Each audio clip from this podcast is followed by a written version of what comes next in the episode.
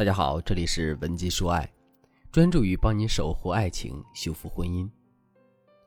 记不记得《三十而已》这部剧中，钟小琴和丈夫陈宇吵架时说过一句话：“都说婚姻是避风港，谁都想避风，那谁来当港啊？”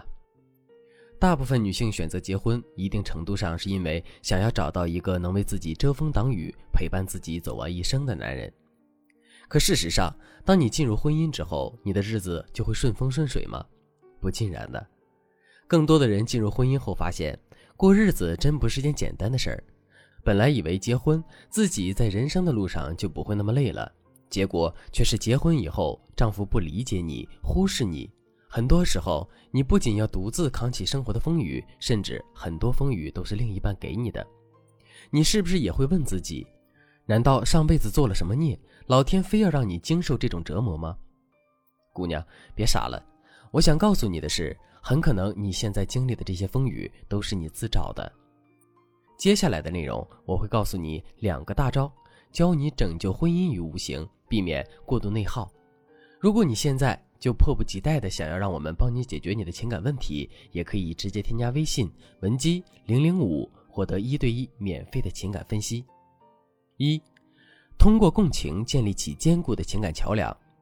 在咨询中，我总结出来一个道理：越是关系和谐的夫妻，双方都更容易切实的站在对方的角度去思考问题；而越是关系不和睦的夫妻，双方彼此都是十分挑剔，试图通过这些挑剔挑出对方更多的错误，以此来引发更多的争吵。共情这个技能对于我们人类来说有多重要呢？我来简单的形容一下。比如说，经常有学员问我怎么样让男人不出轨，可能在一些情感公众号或者大 V 们会教给你这样或那样的技巧，但我想告诉你一件让人有点伤感的事情：就算你完美的像《三十而已》中的顾佳，也不能做到百分之百的让丈夫杜绝出轨。但我们要强调的事实是，如果你们夫妻之间的感情够坚定，就会对对方形成更有力的道德约束和责任心。可以很好的降低对方出轨的概率，所以不论如何，我们一定要学会共情。它不仅可以用在你们夫妻的相处上，还可以用在任何的社会关系上。前段时间有个姑娘和丈夫吵了一架后找我咨询，丈夫说她丈夫那个人有什么事儿总是自己一个人闷着，每次他们都是因为丈夫不够坦诚而吵架。最近这一次，就是因为她看到丈夫总是闷闷不乐的，怎么问她都说没事儿。姑娘觉得很焦虑，她开始自己猜测对方闷闷不乐的原因，越想越觉得是不是丈夫在外面有人了，心思都不在自己身上了，所以接着就开始和丈夫撒泼找茬，寻求更多的关注。就是在这个过程中，他们两个大吵了一架。我给这个姑娘的方法是，先去观察，确认对方是不是真的有难以解决的问题，还是单纯的男人一时心情不好。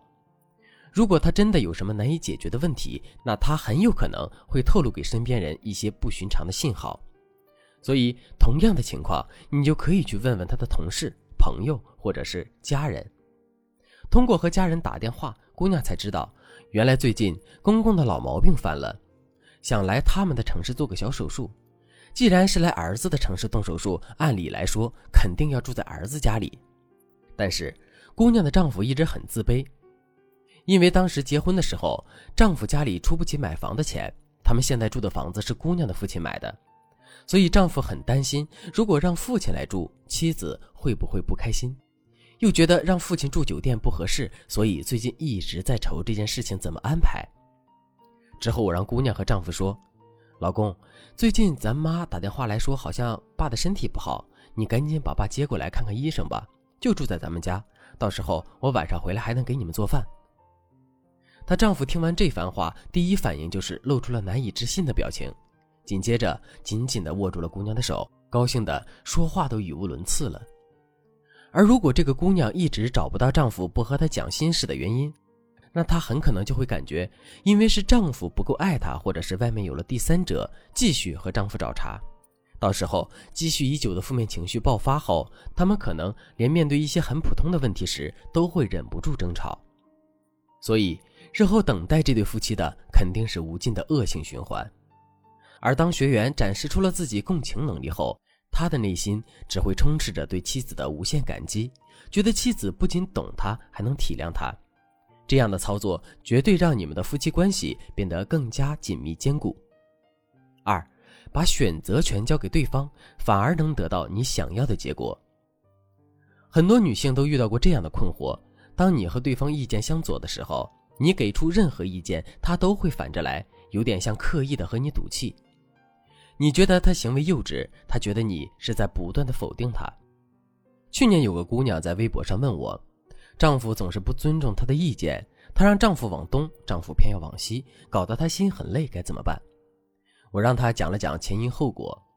原来是她和丈夫平时最大的爱好就是打游戏，当时出了一款新的游戏机，价格很高，大概有一个月的工资那么多了。丈夫问她怎么样，她说挺好的，然后立刻反应过来丈夫可能想买，于是就立刻严肃地说：“你不会是想买吧？你那么多游戏了还不够吗？”难道每次出行你都要买吗？也太浪费了吧！结果她越说，丈夫越生气，直接对她说了一句：“乐意买不买是我的事儿，我用我自己的钱，你犯得着心疼吗？”结果呢，两个人就是吵得不可开交。这种事情其实很好解决，当对方带着肯定的情绪来询问你的意见时，其实他已经是抱着非买不可的想法了。如果你这个时候去否定他，他肯定会产生抵触心理。所以你越往东，他就要越往西。你可以这样对他说：“哇，我觉得这个游戏机的手感肯定不错，老公你太有眼光了。”如果他接着顺势表现出自己想买下来，你也要把决定权给他。嗯，虽然有点贵，不过你要是那么喜欢，你就买吧。人性往往是，别人越是认同你的时候，你越能理性的去思考。这个时候，他反而会去考虑花这么大的价钱去买一个新出的游戏机是否值得。接着，你要继续给他画大饼，老公，你真决定不买了吗？哇，现在真的好成熟啊，都可以克制自己的物欲了。等咱们钱再多点儿我给你买更好的。这里的重点是给他最初很会克制自己的人设，同时让他觉得这件事情的决定权在于他自己。还能让他思考，放弃了一个游戏机就能得到妻子的认可和家庭的地位，一点都不亏。而且你的另一半很可能会越来越向能克制自己物欲的人设靠拢，所以这件事怎么想你都不亏。今天这两招你学会了吗？如果你目前也遇到了情感困惑，想要挽回或者修复感情婚姻，你可以添加微信文姬零零五，文姬的全拼零零五。